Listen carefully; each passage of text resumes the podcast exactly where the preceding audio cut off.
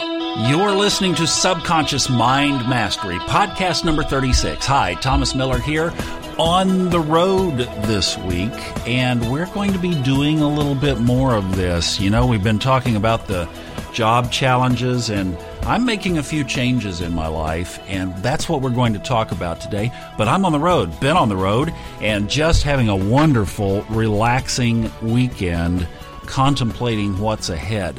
But it's really been cool because, and I want to thank you, just a little bit of housekeeping here, because I have had the most amazing emails from you guys this week, and I really appreciate it. You know, not only was it just encouraging, and it's great to hear from you, but it really came at a time when what you said and the way that you encouraged was so needed at this crossroads. And isn't that the beauty of how all of this fits together and works? Just the right word at just the right time. And I've met some incredible listeners, and I really appreciate it. There are a couple of ways to connect. First of all, on the website, which is subconsciousmindmastery.com. On the right-hand side, it's like in the upper right-hand side, is a box where you can put your email address in. Now, let me tell you what that does. I know if you're like me, you are reluctant to give your email address out to anything. First of all, the only person who has any access to that is me. And all that does is it's set up through an autoresponder to send you an email the morning after a podcast is released. So, for example, if this gets released on Saturday, the email would go out at 5 a.m. Dallas time on Sunday, and it would just say there's a new Subconscious Mind Mastery podcast up. That's all it does. And I totally guarantee you I will not use that email list for anything else except to send those out. If we do something else in the future that involves email, we'll do that separately. All this is just an alert and an announcement that there's a podcast that's new. Now, the other thing is how to get a hold of me, and that's on subconsciousmindmastery.com. There's a contact box, and you can fill that out, or the email directly is thomas@subconsciousmindmastery.com. Love to hear from you always, and especially for you guys who have written this week. I really appreciate it. There was definitely a common theme of the emails this week, and that related to changes in our job situation.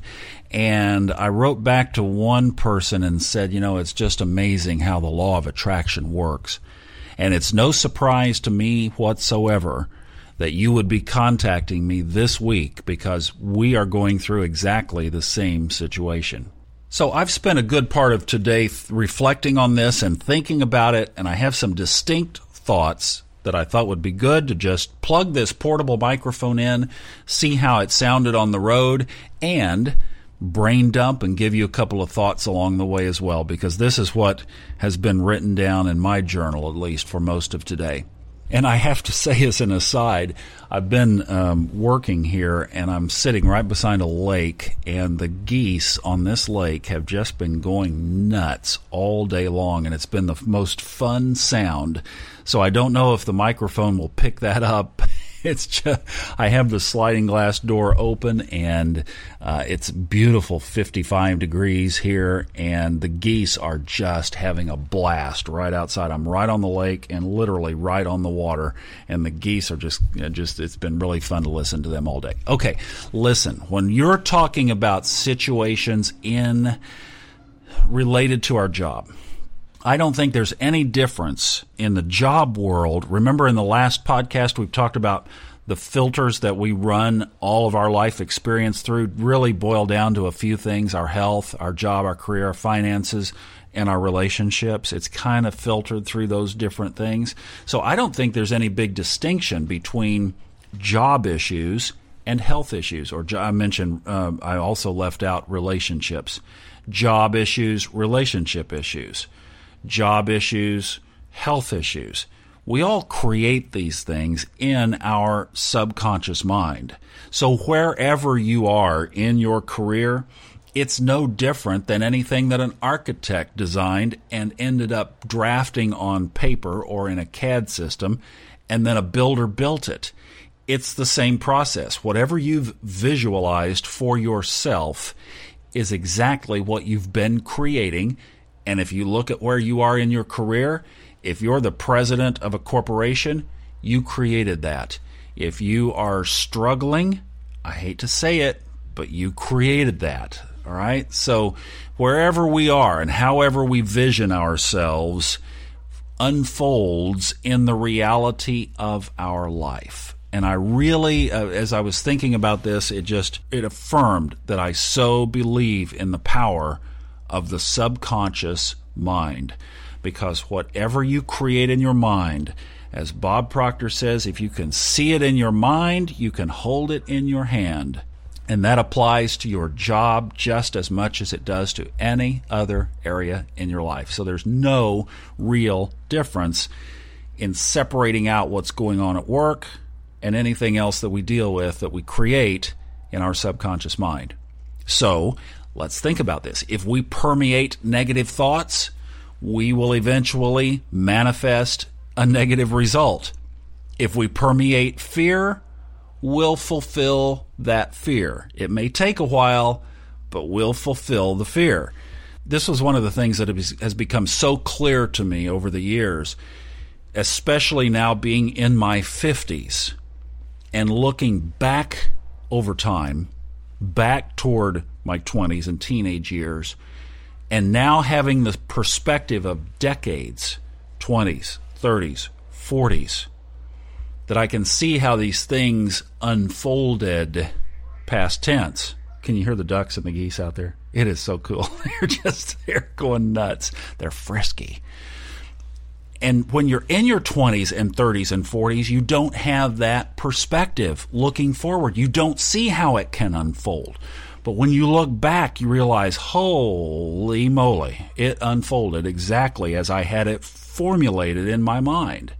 So if you'll just take the chance, if you'll take the risk and formulate what you want, picture and envision. We're going to talk about the process again here in a second, but whatever you impress on your subconscious mind, give it time, give it the season of time, and it is going to fulfill.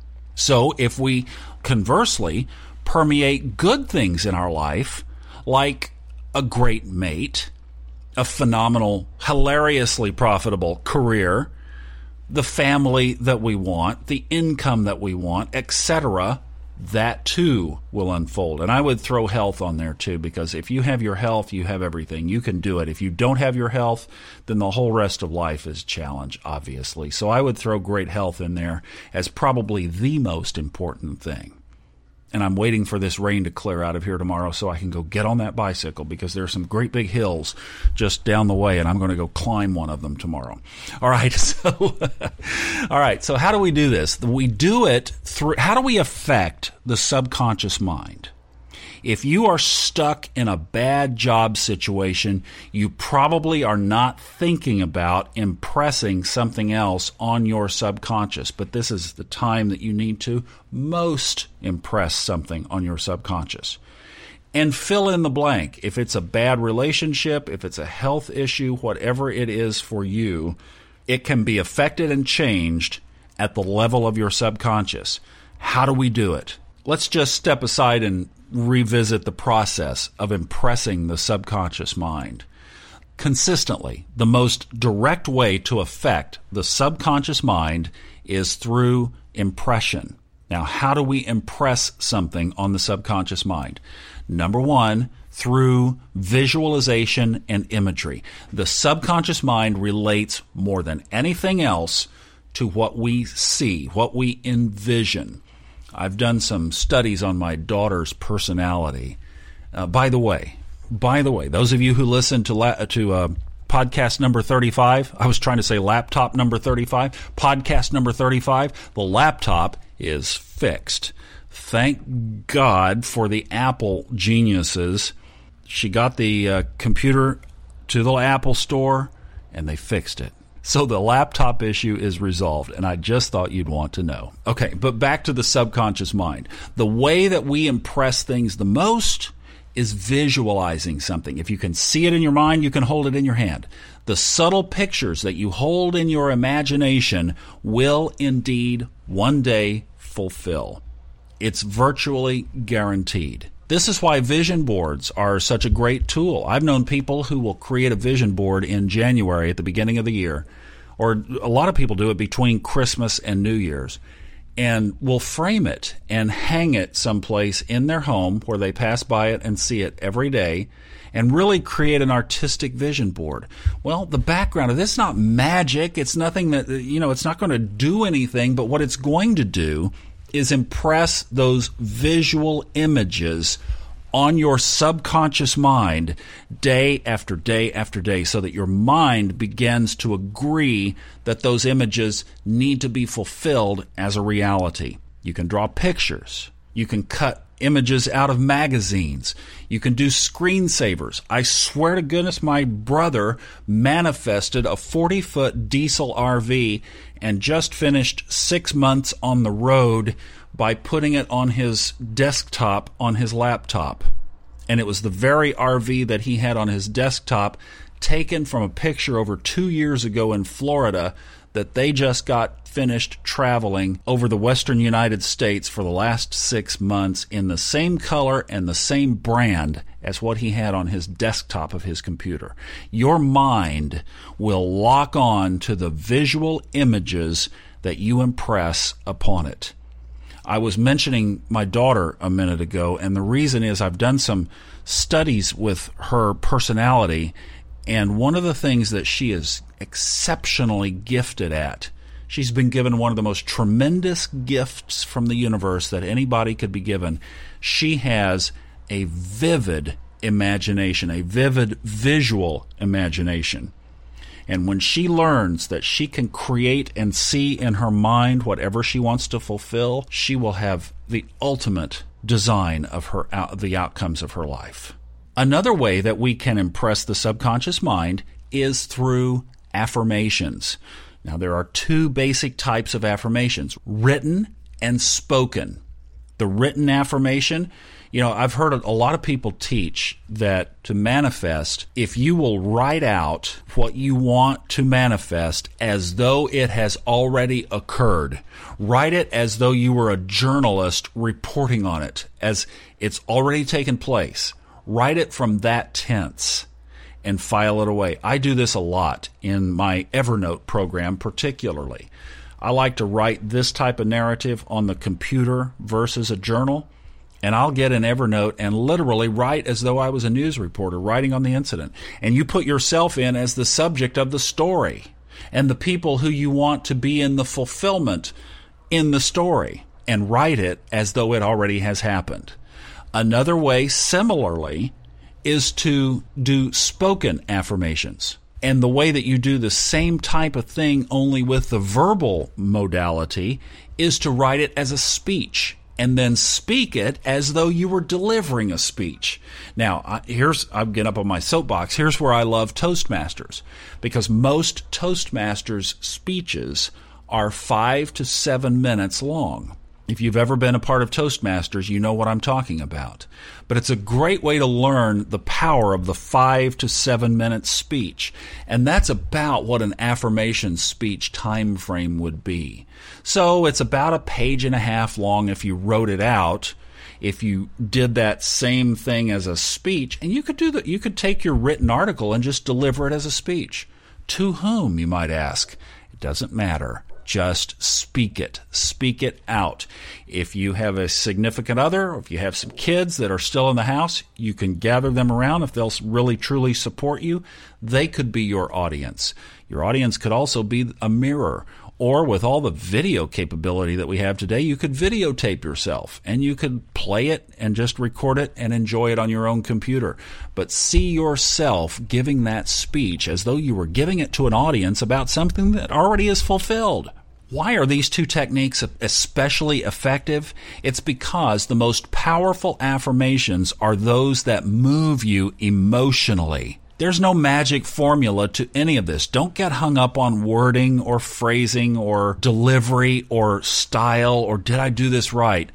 Just do it, because what you're doing mostly is connecting with your emotions. When you take an affirmation and press it into your subconscious mind emotionally, then you are creating a subconscious intention. And when you put that intention out, it begins the process of fulfillment. Now, it will always do it within a period of gestation. So that's why you can't think, oh, well, I did that 3 times last week, or I did it 3 times today. No. You know, like they say, 27 days to change a habit. You have to do this consistently. It's the repetition. That's the other element I wanted to bring you, was the repetition that burns it into your subconscious. That's where the level of buy-in takes place. That's where your subconscious mind starts to accept what you're telling it, believes it, the buy-in toward the fulfillment. That's when things start to move. Now, repetition, this area of repetition is a little bit of a challenge because repetition can get stale. It can get monotonous. It can lose its effect. So you have to always keep it fresh. Sometimes you have to just give it a pause. You have to get off of it for a couple of days because you feel like you've been hammering yourself, and it gets old and it gets stale. In those cases, you can freshen it up. You can rewrite it. You can revise it. You can write it from a different voice. You can have a different outlook on it. You can make it longer. You can make it shorter. You can vary it up in some way, but stay on the same theme. And remember, there are 2 times a day that you are most impressionable with your subconscious mind. You remember when they are? When you are just drifting off to sleep. So the last thing you do before you drift off to sleep to your subconscious mind is the most impressionable thing while you are asleep. Conversely, just when you're waking up in the morning, your subconscious mind is in that relating state to your conscious mind, and that's when a lot of intuition happens and a lot of speaking back and forth takes place between your subconscious and your conscious mind when you're just waking up. Now, you know, when you're going through the throes of some kind of job situation, usually it's around change, and often it's around a change of management. So whoever has the voice over you, whoever is dictating what your life is going to look like, makes it quite difficult. And particularly, it might change the game so that you're left thinking, hey, this isn't what I signed up for. And if you're faced with, this doesn't work for me, and you end up leaving the job, then that puts you in all kinds of statistically difficult situations. It's always easier to find a job if you have a job. And then if you're up in the years of the workforce like I am in my 50s, then it makes the window even narrower. So you have to be careful of how much you let them push you before you finally say, okay, I've had it. But usually it's some kind of change in management, change in direction that directly affects you, because things will, either you will be asked to do more with less, more demands on your time, a change in schedule, something that makes it less workable for you. So here are a couple of thoughts on that.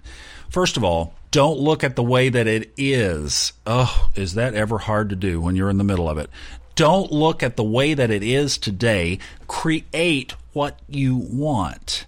Create what you want it to be. Create what you want in your life. Create what the perfect job is. Visualize it. Go through everything that we just talked about. Burn it onto your subconscious. And then do what? Release it. Go back to what you were doing. Now, you have to do that by setting boundaries, and that's what I'm up against, and that's what my friend, our co-listener, wrote in about this week. The boundary line is shifting, so you have to stay within what works for you. That's where I'm being pushed. I'm being pushed into some areas that just are going to be really difficult to work for me. But you have to formulate a workable appeal based on mutual outcomes. So what I'm up here doing this weekend is looking at it like the way the boss is looking at it. The boss wants one thing, I might want another. So the question is, can we find some middle ground? Maybe, maybe not. I think a big issue related to this is workplace collateral. You've heard the analogy in relationships particularly about making deposits and withdrawals. Well, it's the same thing in the workplace. So one of the big issues that came up for me is, how many deposits have I made in the workplace? In my particular situation, I've made a lot of deposits. So now Well, now maybe it's time to spend a few of them. Or, in my mind, I've made a lot of deposits. Maybe in their mind, we'll see how many I really have made. Maybe not so many. Maybe the account's like about even or even underdrawn. But by putting some pressure on it or by asking for some things, then we'll see exactly what the deposit ratio is. Another really big deal here is to get, if you can, if you at all possibly can, get 6 to 12 months of reserve in the bank. If you are not doing that and you don't have that presently, do everything you possibly can do. Squeeze everywhere you can squeeze. Cut every possible expense. Double down on paying some things off if you have to, but get to a point where you have 6 to 12 months in the bank. When you do, you have a lot more leverage, because then if you come to the point where you say, I'm sorry, this isn't going to work for me, you have that available that you can draw on. And it will probably, even in the toughest of economies, but probably up to 12 months will be enough time if you don't have any resumes out, you're not looking, you're not doing anything to find another job, and you just started from almost a cold stop right now, and you had all of, let's say, 2014 to work it through, you probably will be okay. But particularly, focus on the subconscious part. Get really clear on what it is that you want. Write it out. Give it as a speech. Read through it several times a day. Put it on your desktop if it's something that you can create visually that way. Do a vision board. See yourself in it. Create a movie in your mind where you have some kind of a visual image playing all the way through. And then, whatever it is that you're leaning toward, especially if it's different, then start working toward it. If you want to get into something that involves websites and you don't know HTML, go learn HTML. Go take a class at the community college. Learn WordPress. There are all kinds of websites and YouTube videos of how you can do all of this. Start a podcast. In some way, though, add to your skill set, because if worse comes to worse, we do live now in an era where you can support yourself virtually. And that was one of the other cool emails that I received from one of you this week. And I'm going to point you to a website. If this is not the coolest thing you've ever heard. Okay, the website, you ready? WhyILeftGoogle.com. I love this. WhyILeftGoogle.com. His name is Armin Asadi, and he and I have been emailing back and forth, and yes, we are going to do an interview on a future podcast as soon as we can put our schedules together. He is a young man who had a dream job, as he said, but he knew in his heart that he wanted to be his own boss. And he just got back from a 90-day trip to Southeast Asia, where he was working on a project but was also traveling. And he advocates assembling a number of, as he calls them, micro businesses to support your freedom lifestyle. There's another website called SuitcaseEntrepreneur.com. Her name is Natalie Sisson, and the Suitcase Entrepreneur is an interesting read. She does a podcast and a blog as well, and travels all over the world and supports her lifestyle with her internet business. So if you want a couple of people who are out there doing it, one of them is listening to this podcast and will be interviewed on a future podcast, there are a couple of resources for you. All right, there's one other thing that I wanted to leave with you. While I was driving up here, I was listening to an audiobook by John Maxwell, and it's called The 15 Invaluable Laws of Growth. John Maxwell is primarily, his target market is talking about leadership. And over the years, he's developed some really good material. He's very respected in the speaking business. And this particular audiobook is focused on growing as a person. The premise is, are you growing as an individual? Are the things that you are involved in, the things that you're doing, and the way that you're designing your life geared toward your personal growth?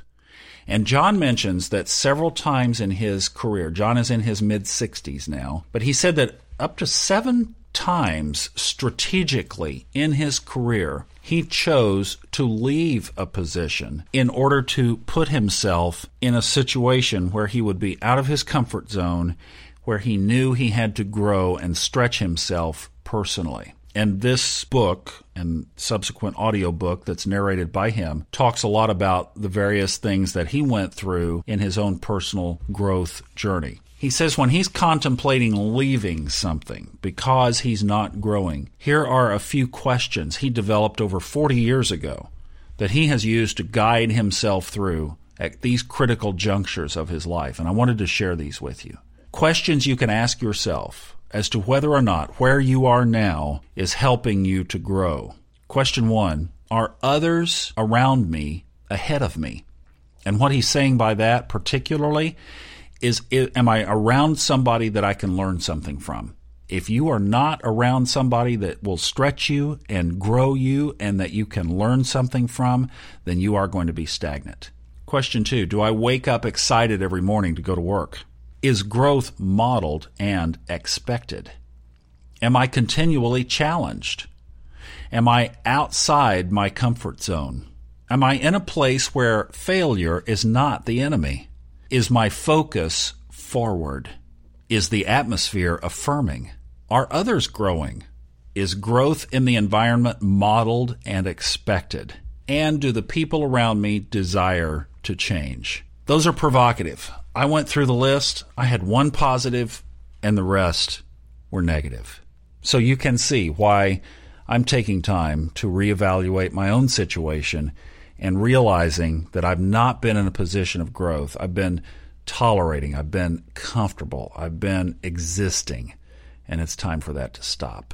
So whether or not the job is the main issue for you, we've talked about a couple of job-specific things here, but by and large, you can take most of this conversation and take any other area of your life and apply it there because the principles are still the same.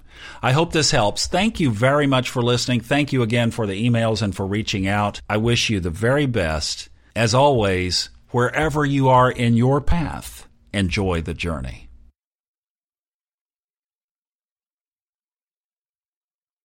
The opinions on this podcast are those of the host, based on personal experience only, and are not intended as medical or psychological advice. If you are experiencing symptoms that require professional treatment, please contact a licensed medical practitioner.